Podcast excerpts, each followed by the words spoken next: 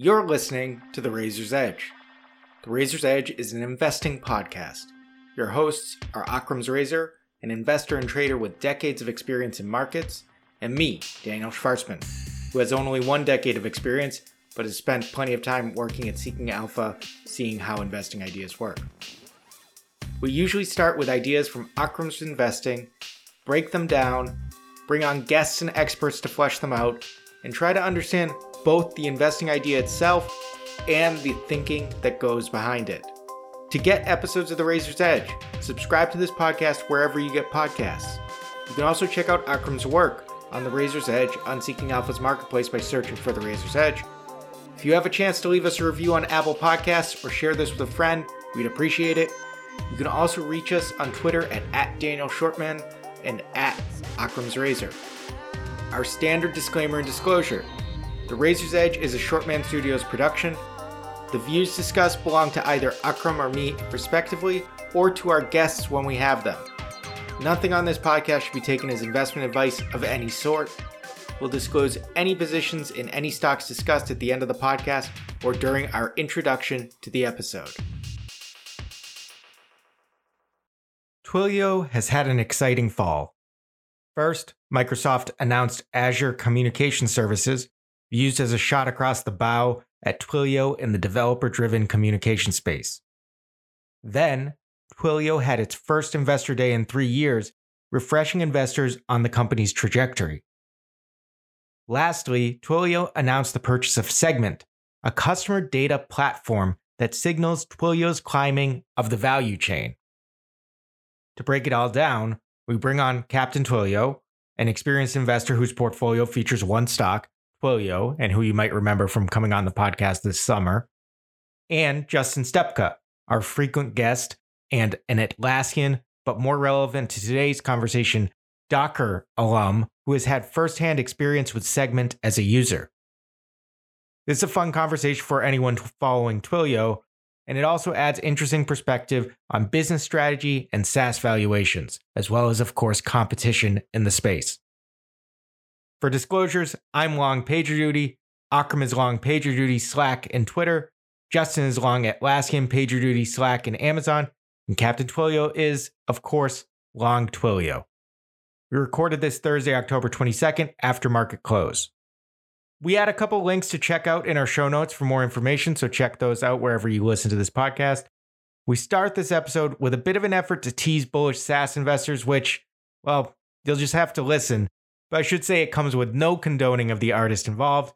It's just the sort of thing that someone who grew up in the 90s might think when they see a stock flying higher and higher without stop. Let's get into it. All right, let's let's uh, let's get it going. Yeah, we got a Twilio our own little Twilio conference. We've got Captain Twilio and we've got Justen. So SaaS bad SaaS bad boy Justen Stepka and and the captain himself. This is a good combination. Oh, you know, I was thinking about you guys. Where's the? I wanted to play this. Here we go. This is, should be your theme song. It's good. It's good background music to get us started. Do you, do you know what it is? I don't know what it is. I don't either. Okay, good. So yeah, I think we should start obviously with I guess the the elephant in the room, the segment, or do you want to go with signal?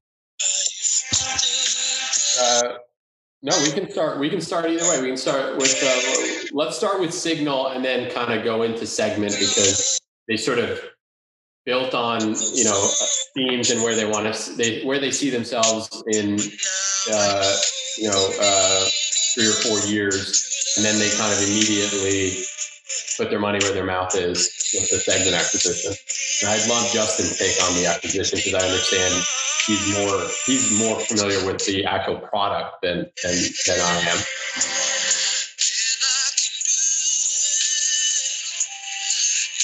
Honestly, yeah, I'm definitely a big fan. I mean, I, I, I think I mentioned it on. Are you guys really having a conversation while I'm playing the song? I believe I can fly. Oh, I have a quite quick non total non sequitur. Have you guys ever heard the original version of Ignition the, with R. Kelly? Because he uh, talked about this is the remix to Ignition. Right. But when, when, when was there ever the original? Somebody figure that out. That's like a deep That's a deep R. Kelly cut. I Hey, don't know. aren't you doing the music podcast too? I, if it's not R Can and you B, get R. Kelly? I, I, I've got only a little bit of R. Kelly Look, on. I believe I can fly is the theme for SaaS. So, I mean, Well, well, I you're should- getting canceled for playing it, so enjoy it while it lasts. I mean, really, I should get more props for that. All right, now uh, back to the serious stuff. Yes. So, I mean, uh, I think when we, Justen, when you were first on, you did mention that Segment was one of two private companies that you were looking at. So you pretty much hit the, the hit the nail on the head with your private company being acquired. Yeah, I uh, I have deep regrets that we didn't act fast enough when that secondary market transaction became available. We actually changed a rule at our private equity VC firm and set a, a number that we can just go after without needing partner approval because of that. Actually, Okay, well that's good. I like where your head is at, always on the the next dollar. But what was So, the Justen, reason? que- What was the reason segment was on your radar again? Yeah. Well, we, you know, when I was at Docker, we we used it quite extensively, and the analytics and data reporting team reported up through me, and we needed to build out an infrastructure that allowed us in order to aggregate massive amount of data from the Docker client, and then we also wanted to integrate that data with marketing signal that we were getting and then feed that into a scoring system that prioritized how sales was going to do outreach in order to sell the product. And in order for you to build that and build all of the integrations, build all of the in- infrastructure, I mean, you're looking at years worth of work, or you call up segment and, you know, they get it done for you in five minutes. Well, that sounds like magic. It is magic.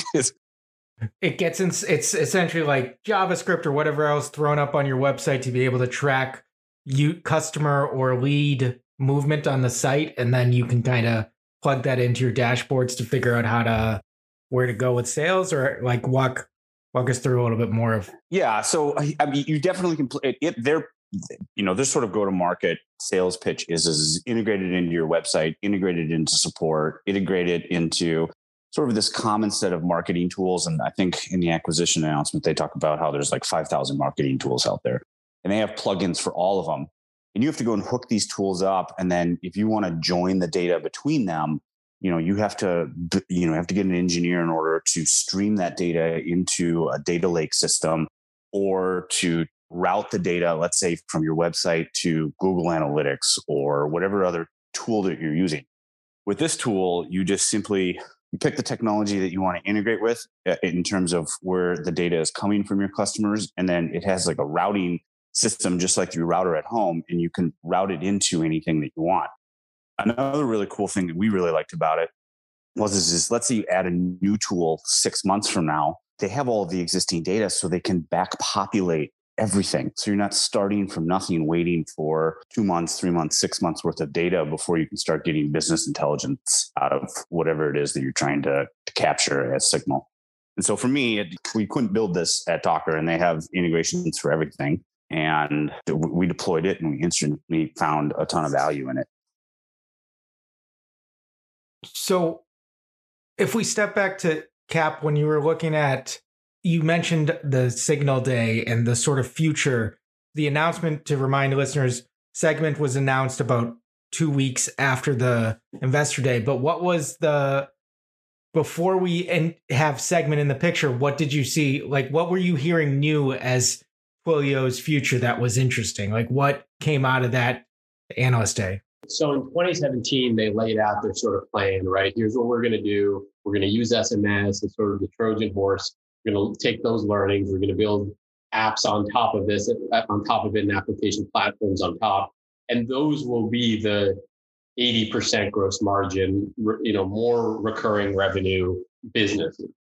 And when they gave us the update, they showed us sort of the progress on that. So here's how large, you know, SMS or messaging is as a percent of revenue. It's about 45% right now. Growth in that has accelerated as a result of COVID. It's actually now growing like close to 60%, but historically that was, it was a little slower. Then, uh, you know, you layer mail on top of that. And then the other piece, which is about 22, 22% of the business those all those other pieces, other than mail, which is growing 36%, are all growing 60% plus. And so there's this sort of positive feedback loop where they get you with SMS, you get comfortable with this as the sort of the customer engagement platform, and you just it's very easy and intuitive for developers to just build on top of it. And the the the gross margins are really coming through where I mean the you know the other gross margins are, are all 80% plus. I, I actually think uh, maybe voice is 75%, but everything else is, is, is higher. And so there's there's they're they're showing the traction there to get to a gross margin. Today their gross margin is 56%. They think their their goal, the steady state is sort of 65 plus. I think they'll get to 60, the mid 60s or you know 62, 63 next year. And if you layer on segment, that that's almost definitely going to happen. Segment is a 75% gross margin business. It's a tenth of it's a, it's probably 10% of revenue for them pro forma, and it's it's got a 75% gross margin. So that's going to kick it up. And then mail and all the other everything other than messaging and really European messaging is a high margin business for them and is a margin above the 56% consolidated gross margin. So they're kind of hitting on all cylinders. And, and what they've shown with the SendGrid acquisition, which they completed a couple years ago, is they were able to reaccelerate growth. So they're like usually when bankers pitch revenue synergies, it's they bought a company and they raised the price fifty percent the next day. yeah, that, that's that's that's what re- revenue synergies okay. means using your market. well, no, we, we, we, get it, but I'm saying let's let's be clear. I mean, they raised the price from they, they found they bought a product. I mean, going to the like, let's not get into the nitty gritty, but nine dollars and ninety nine cents. They raised to fourteen dollars and fifty cents. Whatever.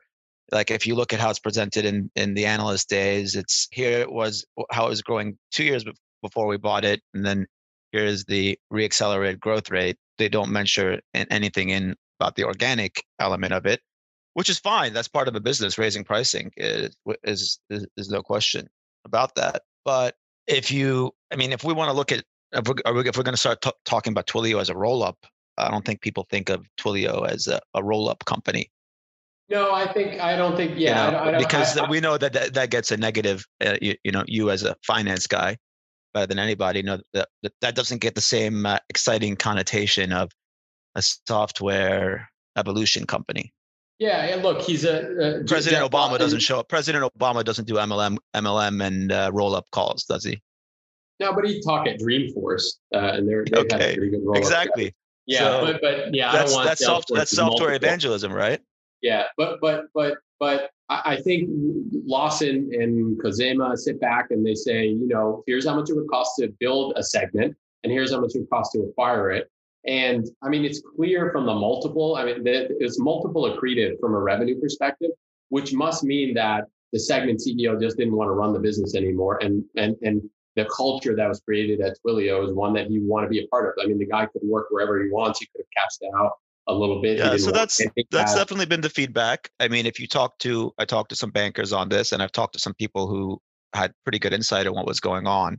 There was an element of these are 30 year olds who don't want to run a business, and a 30 times sales, let's say, exit which some people are like, hey, you know, it's in the Snowflake era today. I mean, look at Snowflake up 8% today, trading as it is with the rest of SaaS going in another direction.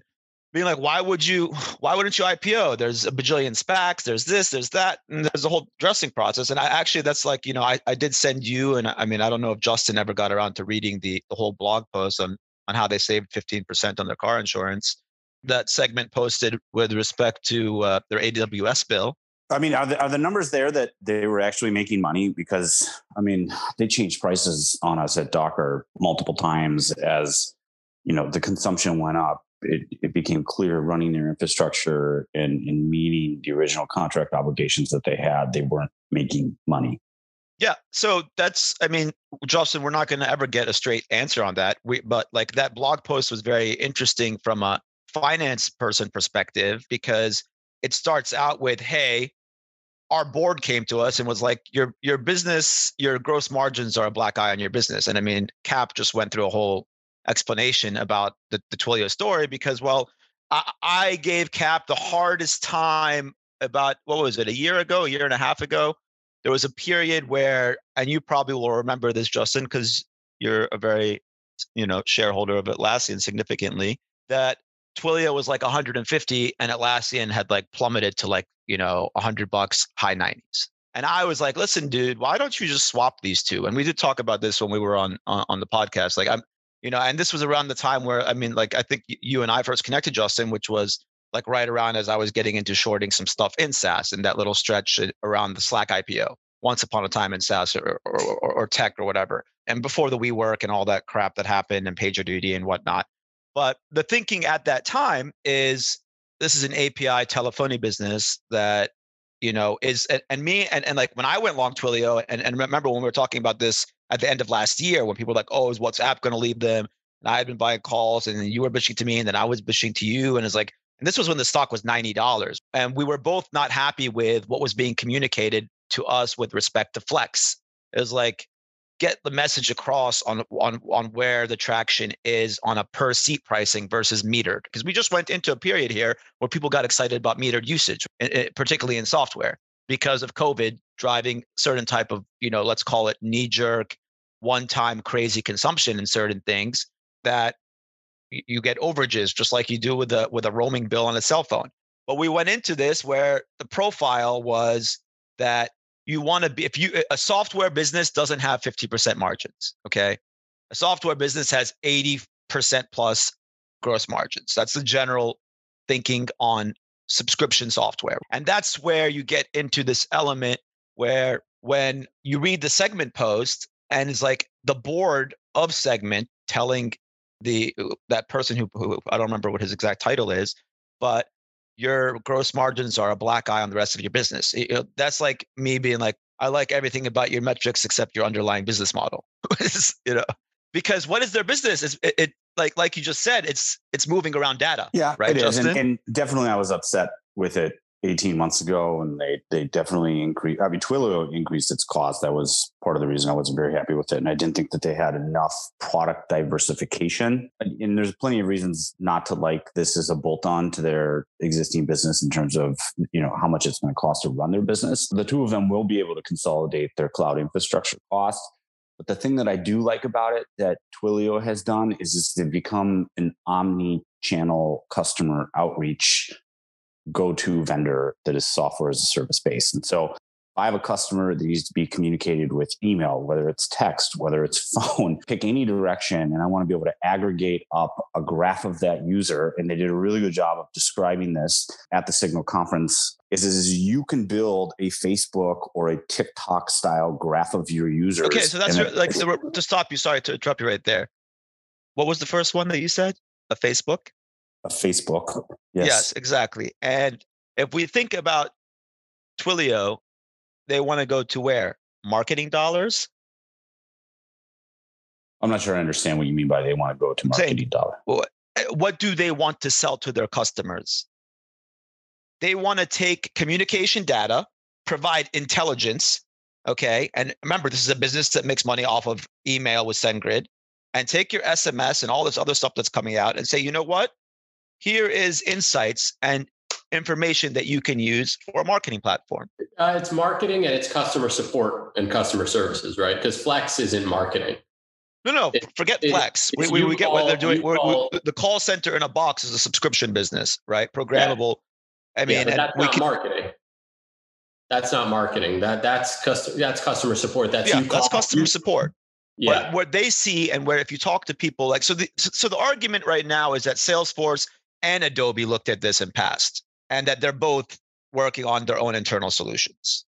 And of course they would the, be, but the thing about and then the, count, the counter argument is both of them are can't build something as good as Segment as well. The general view is these guys have built something that like other people can't build quickly. Yeah, and also Peter likely doesn't want to go work for Benioff or go work at Adobe, at pro, you know, after a deal. So, uh, and I think that stuff matters to to to folks like them who are kind of have this developer led culture. Yeah, I, I, think the the holistic vision is you know you use SendGrid to market to to be able to efficiently send emails, uh, email outreach, to your customers and you say you're Delta. And then when they call and they want to change their ticket or whatever, you don't have to tell, give your Sky Miles information a thousand times and they just know who you are from your number. And then they have all your data graphed in front of them and they can make an intelligent decisions. They can't do a transaction right now on Twilio. They need to do someone else for those rails. But th- th- I think that's sort of the vision. And I think that a segment goes a long way to both expanding the addressable market in a massive way and creating distance between them and uh, other sort of potential competitors who are, you know, as you said, maybe trying to build their own homegrown solution. Well, I mean, those businesses have marketing automation driven businesses. What those businesses aren't doing is like you just we're, we're, talking about as far as moving around the data. There is that element, which is what's interesting when you go back to that blog post which is a lot of money is cost of goods sold wise going into, and that's where they've probably been playing around with the pricing, is moving the data around. It goes from where you have it at AWS to segment back to you to if you want to send it to your data warehouse, so on and so forth. Like people do miss a point. I got into this with someone last week, and I don't know if Justen and I talked about it or not, but like people move stuff to the public cloud all the time. And from a compute standpoint, that scales elastically perfectly. But with storage, there's high, there's high costs. I mean, I don't know whether it was the the Seagate CIO or someone else where they moved stuff into the cloud and then they're moving it back out because on the storage end, it's it's harder than private that. cloud. I mean, it's I, more like, efficient. It's much harder than that, and I do like the Delta example. Uh, what we did at Docker was is we had these these these nodes that were being installed, let's say at Delta, and then we had the website hooked up, and then we had our documentation site hooked up. And what the sales team could do is, is they could look and see, all right, did they stand up an evaluation of the software? How many different people from different IP addresses are evaluating the software? And then they can channel all of that data from the actual product that we make to the marketing data, put it into salesforce.com and then get alerts and then in the morning and prioritize calls and that is having that type of business intelligence doesn't exist for other people unless you spend years integrating and making it and so uh, you know i I, continue. I, I, do think Delta example is a, a fantastic one. And if you're a company that's like Delta, you're not going to have the people from Silicon Valley out there to come and build this easily for you.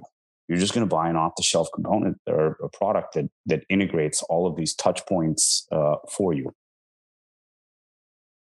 Yeah, and that's I think as the business grows, it'll be really pivotal for George, the COO, and his team to show that they can have it sort of a dual go uh, go to market where it's it's not just developer led, but it's also enterprise sales. There's an enterprise sales component because that's how you know you get as you were saying the, the nikes of the world the deltas the others to, to that just don't have a technology bend to them to, to be able to spend large dollars and the way to do that is you know kind of what they're doing with deloitte and some of the others and just have a third party consultant do it for you and so if you have an army of those folks who are looking for implementation dollars it's it's helpful but o- over time, I mean, a big advantage that Twilio has is their sales and marketing as a percent of revenue is way lower than, you know, let's, let's take a, an Atlassian or Salesforce or some of the others. Okay, so but, but why is that?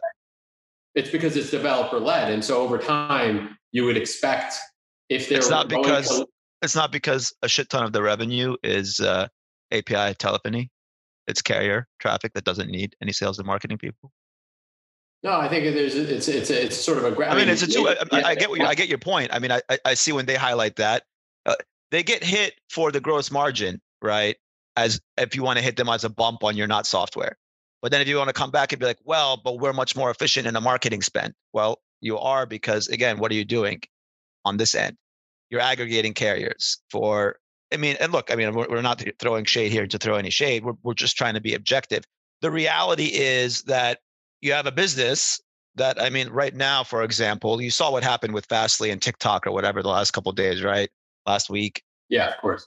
And if you look at it and you say, like, you know, some people be like, oh, okay, well, you know, is is this a negative read through Twilio? Twilio's WhatsApp revenue is up 125%, where I was By the actually way, trying by to the way, go. same thing. Same thing happened uh, to Twilio when Uber lost one customer yes, as well. th- which- that's Yeah, yeah, yeah. that's when we started this. But that's a whole different that's a whole different component here, right? Because at that point, if you're Twilio and you come to me and you're a customer, I remember Lawson got into that in that interview with what's his name, Stratechery, Ben Thompson, where he's talking about we didn't have salespeople following up with Uber, and Uber wants to build it, but it's like you're a line item and you get so big. And that's where he brings up the point of, well, Atlassian told me we don't spend on sales. And then he comes back and says, oh, okay, well, that's bullshit. You have customer support specialists. But like if we were to talk to Jens on this topic, he doesn't view it that way. He doesn't necessarily say that like Atlassian has no sales, uh, that Atlassian isn't actually efficient. If you actually look at Atlassian's free cash flow and margins, it does reflect a, an application software company that has a self-serve go-to-market model, Mhm. right? Depends, so what, I mean, depends like what you're these going are to call sales. Just you know, people that answer email and help you type in your credit card are not salespeople. there you yeah, go. Like yeah, I think, I think versus sales is sort of yeah. commission-based sellers, not customer support. Sales is is operating expense, not not cogs. let's say if to to to, to grill you cap let's say we subtract facebook out of uh, uh, whatsapp out of out of out of twilio today because it's obviously not something that they're making much money on and there's bandwidth and nexmo out there on an enterprise and we know for core api who cares? I'm not going to look at twilio's business and be like this is where they, where they want to be in the future as justen and, and you have pointed out. Both healthcare and what they're doing with segment is obviously exciting and obviously there's a narrative shift with what's happened with covid. But if you take something like whatsapp and you say look i'm whatsapp i'm looking to be more business communications and i'm an smb marketing business so when, when you look at twilio's base i think people from a brand standpoint associate twilio with the sales forces and the fangs and like you know you're climbing up that ladder and o- obama's there and and so on and so forth and brilliant deals and marketing and Jeff Lawson and and and the whole narrative. But this is a business that is getting you know 50, 60 percent of its revenue from from businesses that are one to 100 people. And I mean, when I was surprised by their analyst day, because we got our first actual look cap at at where they are breakdown wise since literally the IPO, and you can see that in the global 2000 they did 30 million in revenue. So I'm looking at that. I'm like, the global 2000 you, you like you've done 7% of your total Yeah. revenue last quarter Yeah. right Yeah. so when i look at and I look at it and i subtract the whatsapp i'm going to look at that whatsapp business and be like just like when you go back to uber who really cares if i'm losing a, a, a no margin business because there is a counter argument that he's used that revenue to continue to build and parlay into something different structurally to, he speaking. says this all the time. He needs to be where the conversations are happening.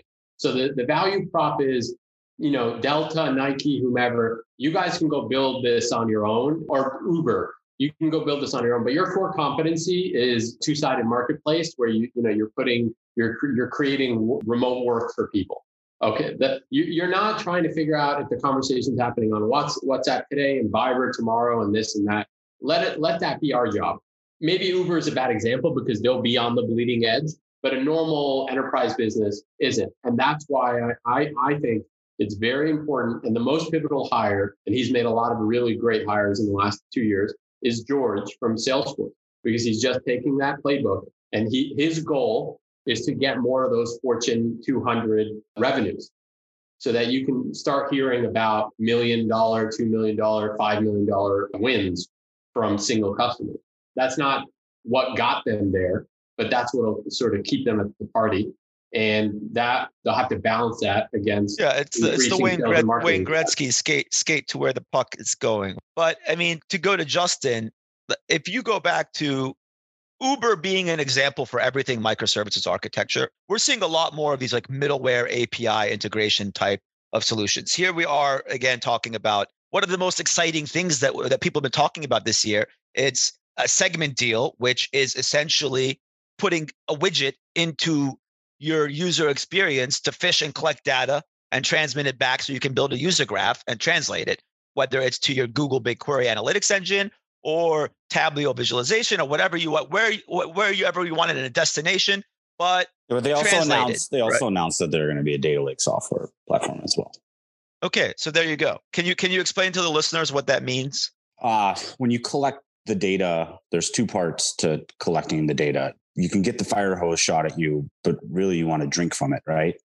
And and once all of the data is just thrust into a place where you store it unstructured, really you need to find ways in order to join the data from the various systems. And, and Segment provides this primary key technology that allows you to join data set where you know in one system I might be a phone number and I might be an email on another, and they also come up with their, their own unique identifier. And you have to take this data and they call it ETL, extract, transform, and load. There is another company out there that's private that is very good at this. It's called Fivetran. There's there's a variety of them out there. Uh, a lot of companies roll this on their own. I would not be surprised to see Segment provide a technology that not only collects all of this unstructured data in your data lake, but then moves it into a structured data format that allows you to visualize it later down the line. And you're right, there are any number of visualization tools out there. Looker was recently picked up. There's Tableau, there's all sorts of stuff. But getting that data into those systems is difficult. And, you know, I, I think that that is. Well, I mean, look, is it that, that goes back to where people got excited with Snowflake. Yes, exactly. So, and, and, and, and the virtual data warehouse and basically analytics databases. What we're talking about here is analytics. Yes, right? and, and it's more important it, than that as well because this is in order to do the next generation of machine learning that everybody is excited to do, which will be a massive competitive edge for companies in the market they need to collect the data. And, and without a way to do that, you're not going to be able to take advantage of these, these machine learning algorithms. And so those with the data are going to be people that are going to advance faster. That's why having a single vendor for all of this information, a Twilio that's omni omnidirectional for whatever direction it is that you communicate with your customers is so so powerful. All right, so let's rewind back for a second on that point. When you go back to bringing up the Uber Twilio example, Uber is a business that essentially was celebrated for the, you know, they built this kind of monolithic application at the start and they're like, it didn't scale perfectly, right? Because we're going to build a ride sharing service globally. They shifted then to this microservices architecture. We're going to use real time applications and there are a lot of API providers, and one of them being Twilio, Stripe, I think, on payments, Google Maps API, like, you know, when you want to think about kind of the ultimate and, and whatnot. But we also saw saw them they flip back and forth, and this goes back to cost structures of a business. When I was working on PagerDuty from from a, a bearish standpoint, there was the angle on building your own. What were they using? Oh, it was LinkedIn. LinkedIn has an open sourced on call management and Uber had been using it. And Uber had also been using what, what's their name? The the the chat app, self-hosted, Mattermost. Uber has restructured. Obviously, there's a lot of other shit going on with Uber, but a lot of these other things were brought in in house and then flipped again to go back to using, like they shifted to Slack. They went to PagerDuty. So, can you give us a perspective? Like, I mean, I can think of a finance angle on why these CapEx, OpEx decisions get made. And a lot of this stuff gets into which, like that blog post, which is a really interesting blog post because it kind of gets into the cost of goods sold of the future what what is your cogs in a world of, of of SaaS? What's below the line and what's above the line? Because it should be sort of data. It should be data storage and compute and customer support as as cogs, and then the rest is sort of OpEx. Well, we know marketing uh, goes below it's the line. OpEx. Yep. Yeah. But like, there's we get to this point stuff now where you can shift things and be like, okay, well, am I going to have the core r&d engineering in-house to develop things that's and or am i going to outsource someone which is kind of a core competency when you go back to the data so that's where like i'm, I'm asking you justen when you look at it and you say what's the, like when you go from from a mattermost to a slack okay we get it you, you shifted from like maybe you had privacy concerns maybe it was was it was, was it like you thought it could be cheaper to best in class provider is that the same thing you're doing when you go from the on call to pager duty Like, what's the decision engineering wise that, that gets made? Do they, they task it? Is it like you don't have the resources? You want to reallocate them? Well, I mean, it's it's going to be build versus buy is, is how you would describe it when you're on the ground doing it. You know, unless it's going to be a core competency to your business, why would you possibly build it? You would just go out and buy something. You you you know. But you just said it right that like you talked about this whole element of the data And if you don't get good at some of these things down the road, is this like one of these things where you know it's like No, in the there's a future we difference between being good at the data and collecting the data. They're they're they're different things.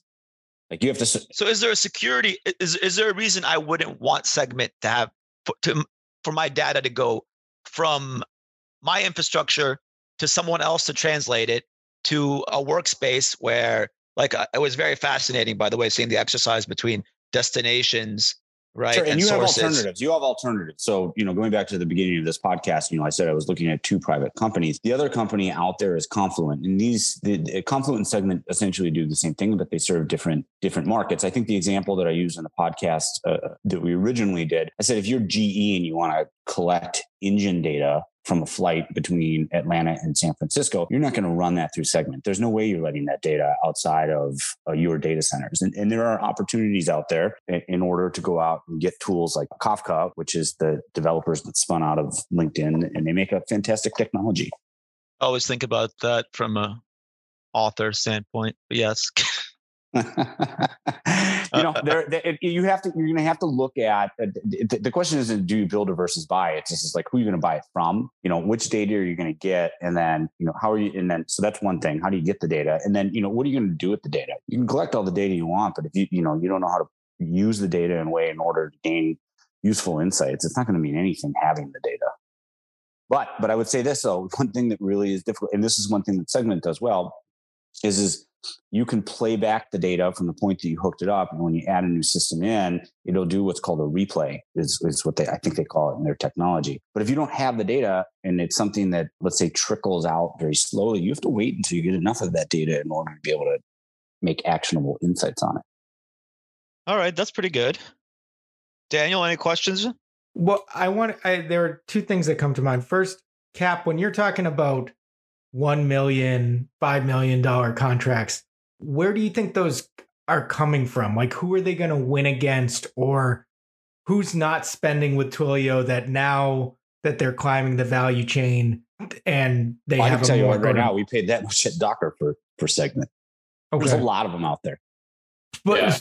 It was sort of a follow up on Akram's point, which is that only, you know, set whatever, what was the number, Akram? 7% of the revenue comes from the Fortune global 2000 Global, two, global 2000. So by the way that answer is- excludes that whatsapp is not considered a global 2000 company global 2000 is 2000 public companies Yeah. So let, let's say 15, only, you know, 15% of their revenue comes from big companies. So the answer is there's a, I mean, there's a lot of, uh, 15% of their revenue is, is, is a couple hundred million dollars, nothing. And so there's a lot of white space out there for them to go educate them for, you know, they have to educate the market on why they need this and why the way they're, the way you're talking to your customers right now a you don't know them when they're calling. You don't know who they are. You don't know how to get to them and they don't know how to get to you. And so there's a lot of pent up sort of frustration. And if nike figures it out and adidas doesn't or reebok you know and their salespeople in the middle of the pandemic were able to text with customers sitting at home because their salespeople they, they had a whole segment on this at signal where the ceo was saying you know they're, they're a lot of their sales associates are experts on sneakers and there's a big sneaker culture right now and the, the ability for customers to directly interact with those salespeople sitting in their homes was all powered by Twilio. And that obviously leads to, to sales, higher, you know, satisfaction scores from your customers, et cetera, et cetera, and just building your brand identity in a new way. You know, if you go to Nordstrom and you go to a salesperson, the way that it used to work is they, they, and my, my, my family was in the menswear business. And so there was a, a thing called the book. And the book is your best customers, you know, how much they spent last year. It was like the kind of original Salesforce. I, I always say that my my father is the poorest founder of Salesforce because he, he had a book, he had their sizes, their wife's name, their wife's birthday, their birthday, all that. And that's CRM for him. And that's how he managed it. But now there's just all these other tools for you to differentiate your brand and your business. And Twilio's got it kind of it's it's getting the word out there with larger businesses smaller businesses if you're building a business from scratch right now you can start a you start with a blank slate right you don't have employees you don't have an old way of doing things that you have to retrain yourself and so you build everything sort of natively in the cloud you do things the, the fastest way the most efficient way But old line businesses that have existed forever, it's very hard to retrain them. And then once you do convince them, they don't know how to build it. You can't go to Macy's and tell them to build anything. They just won't know how to do it. And so now George's goal, I would imagine, is to link up with Deloitte, go to Macy's and say, here's the vision for how you interact with your customers in the future so that Amazon doesn't take all of your business. And here's how you do it. And I'm going to build it for you. And it's going to cost a couple million bucks. And this will be the return for you. I think it's called solutioning. It's interesting to me because it sounds to me sort of like Salesforce's business. I know Salesforce comes at it differently, but you mentioned the book is the original Salesforce. George is coming from Salesforce. Like when we think about their competition, and if they're kind of roll up isn't the right way to the right noun for it, but they're kind of consolidating a full marketing platform, as we've kind of said, right? A full marketing orientation platform. And so it's interesting to me. I know Salesforce is a little bit more for the SaaS bros of the world. It's a little bit more for the people who are pounding the pavement, but it feels to me like that's the space that they're going in, which whatever. Like we talked about this competition, there's there probably is still but am I like, does that make sense? I think marketing, it's operations, it's it's the cost of goods sold element of, of companies, the you know customer support, the getting on the phone and knowing who everyone is, and servicing that customer. So it's it's all it's all of those things. But yeah, I mean, part of it is going to be is going to be marketing. But Salesforce is sort of a hub for your data, but it's not sort of two way communication the way you know Twilio can empower you to be. So you, you definitely uh, you, you definitely have to have a second tool like Marketo, which manages yeah. the outbound email communication. But to your point, Daniel, yes, Segment definitely is going to compete against Salesforce. You know, Segment can inject data into any CRM. So it actually makes it more powerful for you in your negotiations against a company like Salesforce. So I could basically switch to FreshBooks or any other type of platform where you, you interact and keep track of your customers. And I can just redirect that data through Segment and replay all the historical data and bring all the customer records, you know, to the to the menswear example, all back up to date instantly for my sales team. And uh, that is a very powerful feature. I, I just I struggle to think of any tool that can do this on the market as well as what segment can do. So, I mean, again, more competition. Is that where, where we're going with this? Well, you said that Adobe. I mean, you said that Adobe. It feels like it's been you know, you know, Salesforce looked at it, and they they they very well should have because they're going to have to build this if they want to be competitive. Yeah. So, so supposedly they're both building, and both uh, like you know, not not people are not as excited about what they're building, but and and, no and really a knock against a knock against Salesforce, you know, that, that was another team that I managed at Docker. And they they it took us a year to build all of the integrations for the data that we wanted pumped into the, the CRM software. And with Segment, you just hook it up and it's there. It's just instantly there. Right. You don't have to hire this complicated partner network in order to configure it and deal with upgrade versions and, and all of you know so that it'll be like a miracle. It just appears. there it is for you. In some ways it is. It really it is. You know, they had they of course they, it is. They had signs when I was working on this a few years ago in San Francisco, and they said, "Are you tired of switching back to an Excel spreadsheet in order to figure out how to talk to your customers?" Uh, this was for a competitor against against Salesforce, and so this is a real problem for a lot of businesses.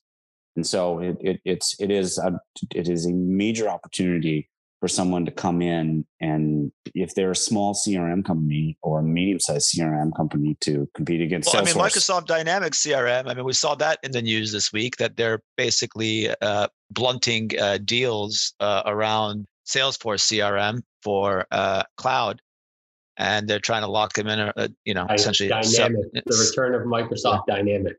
Does anyone like Sell Salesforce Dynamics other than the manager of the sales team? I think that's the question you got to ask yourself. Well, we know what SaaSbro had to say there.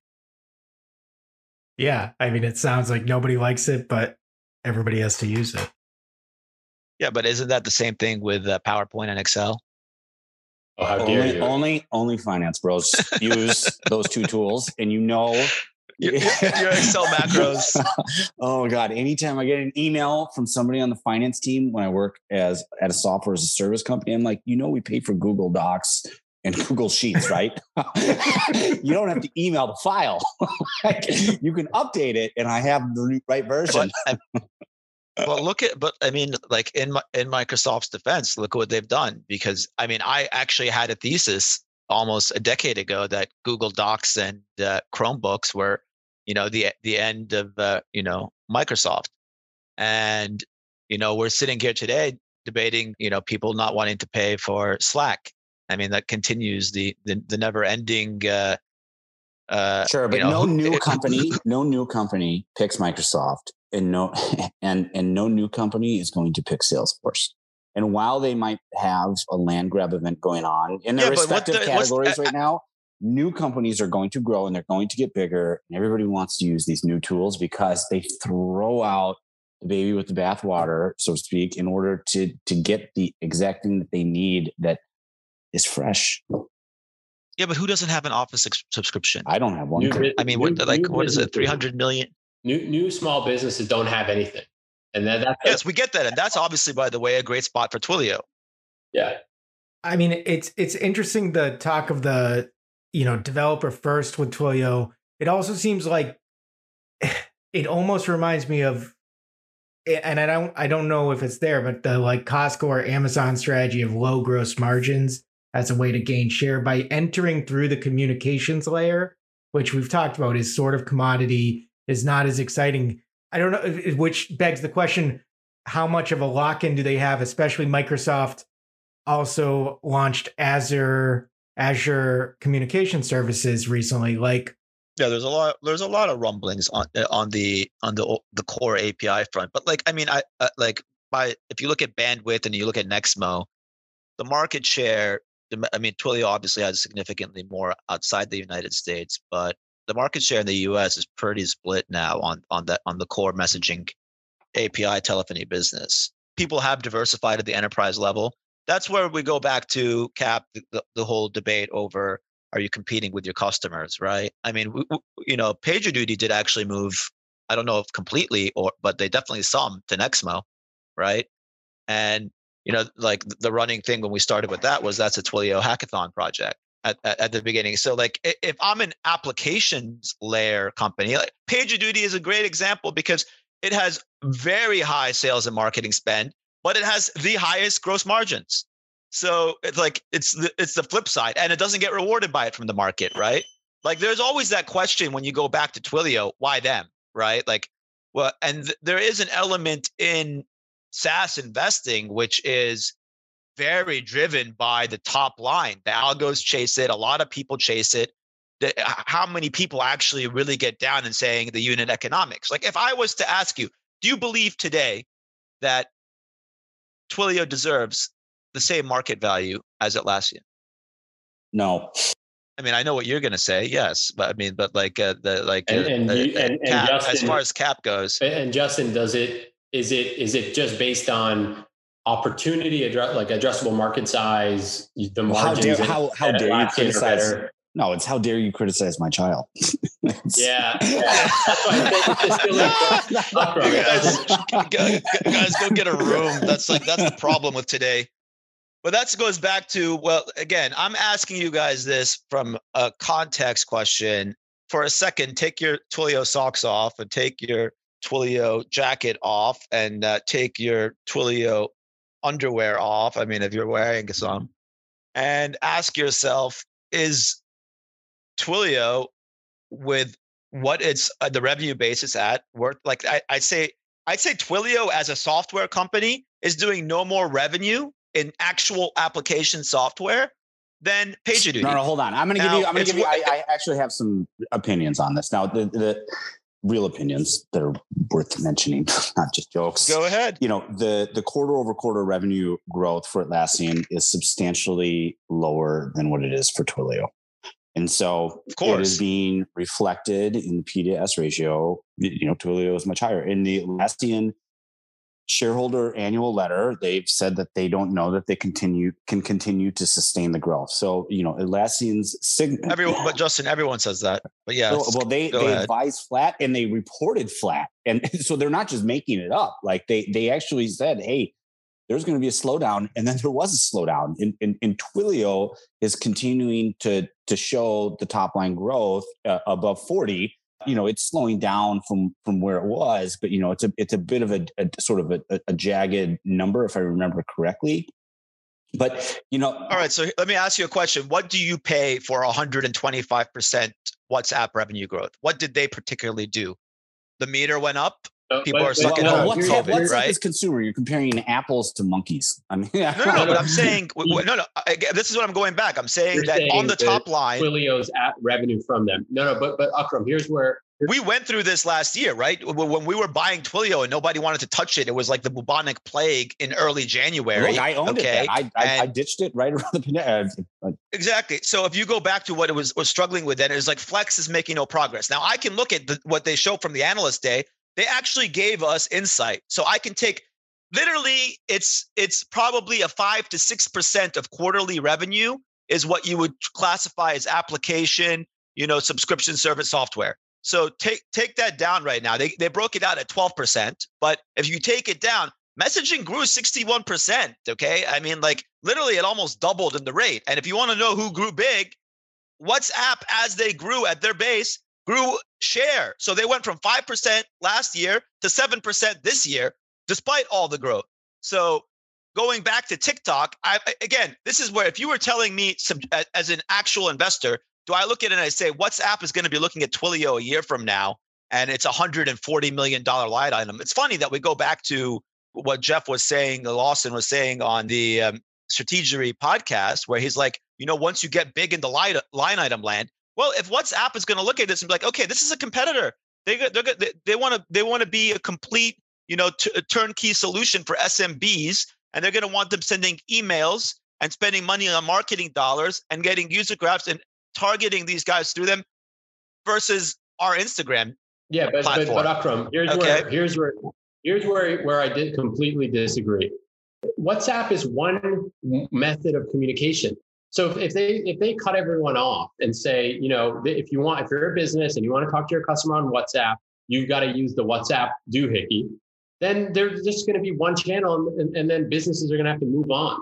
If you want to look at their business. Bro, SMS is SMS is spam for most people, wanna, right? They move to WhatsApp because it's controlled. No, no, no. SMS right? is so for like SMS is spam if it's if it's sort of these wide, you know, vote for Trump or well, we, you know, we, but that's that's the whole point. Like I, I can I can manage night. it better. Um, otherwise, the republic's going to fall. Those are those are spam. But but if you're using it as a means to communicate with your customer, you need every channel on one platform and you can't, if you just own one platform, you can't compete with someone who has access to everyone. But, but we're not arguing over that. We're not your, saying you have to. Going back to your main point, if you remove sort of the pass through nature of the SMS portion of the SMS revenue, then we're talking about a business that has less revenue, higher margins, but it's an 80, 85% margin business. And and and, no, and again, and, and, and I agree completely probably, with you on that point. So and, this, is, this is where you get. At, here's the interesting part, though. They get rewarded for the revenue growth because that is what the market pays up for in a short-term time period. They channel that. There's there's everything he's doing is genius. What I'm saying is when you look back at it and you say, well, there are businesses out there that trade on software margins that actually have it that sometimes get lost in the shuffle. There are these moments, which goes back to our conversation on Atlassian versus Twilio. Nobody was predicting a pandemic coming into this year, but we're not going to look at like what is let's assume they don't lose facebook as a customer and that facebook is looking at this and they really don't care like they're, they're getting the lowest possible cost possible they can they have the leverage and they they they know they can tell anybody they can build it but if you're if you're looking to next year well, obviously the comps against Facebook are going to look bad, and you're removing something that grew 125% year over year. At that point, is it like does the market have a whole panic attack over a stock like this? It's like, oh, but look, the application business is better, but the top line is down because of this, which is again, like we said, incrementally margin wise, not that appealing. Because at the end of the day, profits do matter. Yeah, but but Akram, Twilio historically has traded at a discount and on a multiple basis, revenue multiple basis, to the sort of Atlassians, the the pure high margin businesses that are pure pure software. So all multiples are up right now because money is cheap, but on a relative basis, Twilio never traded at a you know at a Zoom multiple. No, never traded. Of course, we agree. Multiple, of course, and they won't. Now the snowflake is a very like is probably a bad example, yeah, but yes, yeah, Zoom yeah, is a good one. I mean, Zoom is minting money on the bottom line. There's no there's no arguing. Yeah, but those that. comps are going to be hard too. Of course, they're going to be horrible. But I mean, eh, looking forward on it from where it is now, like they they also have an argument. Eh, we, we were discussing this last time. Are they also a competitor here when we get into the customer support and what they want to do?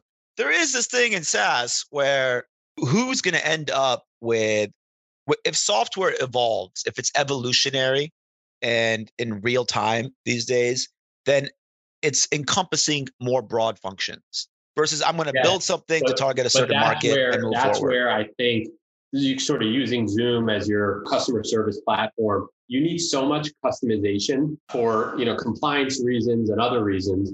It, it's going to be tough to. They're either their margins are going to go down because they're going to have to. They're going to have to build things that not everyone wants. I mean, the beauty of Zoom is it's just so simple. It's like four buttons on a screen yeah, but you're seeing it now, right? Do you want video? Do you want this? So like, so guys don't get on the screen and jerk off like that dude did or whatever. Yeah. Like the prompts, the friction that's occurring where it was like, oh, WebEx sucked because it had all this other crap in it, and it's like, okay, well, all of a sudden everyone's using it, and like let's let's add these little features here and there.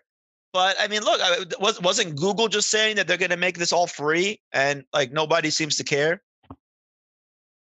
Yeah, well, Google. Have you used Google Meet? It's not comparable. Yeah. I mean, there, that's just that's where again the quality of the call. Just yeah, Google Meet. I was on a few last week. I was just surprised how bad it is. By yeah. they had to pull that out of retirement. By the way, they canceled that one. I don't know if you guys remember. Like everybody was using it, and they they decommissioned it. But you know, once COVID came around, they started pitching it again as part of their. Where they switched the name to play workplaces or whatever it was workspace, I think. Well, yeah, because it used to be Hangouts and then it became Meet. And yeah, now the workspace.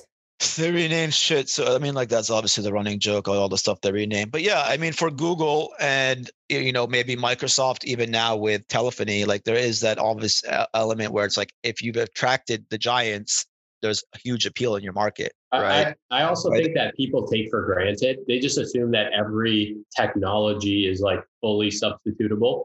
I don't think think an SMS is an SMS. I think if you want things, if you want your 2FA code to get to someone immediately when they're about to sign into your website, you go with Twilio. If you don't mind waiting 30 seconds and gambling that their attention goes to something else, you can use Plivo or Nexmo or whatever. I, I think there is a difference. Just like Teams video is, I mean, we have it, we had it free at work, and we are choosing to pay for Zoom because it's team Teams video product is garbage. If you want to present to people and you're sitting in multiple, you know, in, in, around the world, uh, uh, you know, a PowerPoint presentation, whatever it is, it's it just doesn't it doesn't work well. It doesn't work well, and and and and Zoom just works, and that's all people care about. I think that's a good note to end on. yeah, I'm just trying to think if there's anything else to say about Twilio, but I guess that's I mean, it, it's it is it it, ju- it just rocks. What would you say, Cap? Yeah, I mean, I don't. I, I, I right now, I, the story you can't fall in love with. Like, I'm not, you know, uh, with with a st- with your own idea and your own story. If it changes, we'll have to change our minds and we'll have to keep reassessing. But for right now, they're hitting on all cylinders, and there's a, you know, they just grew the market they can sell things into and over time, they'll be able to maintain, I believe, pricing power.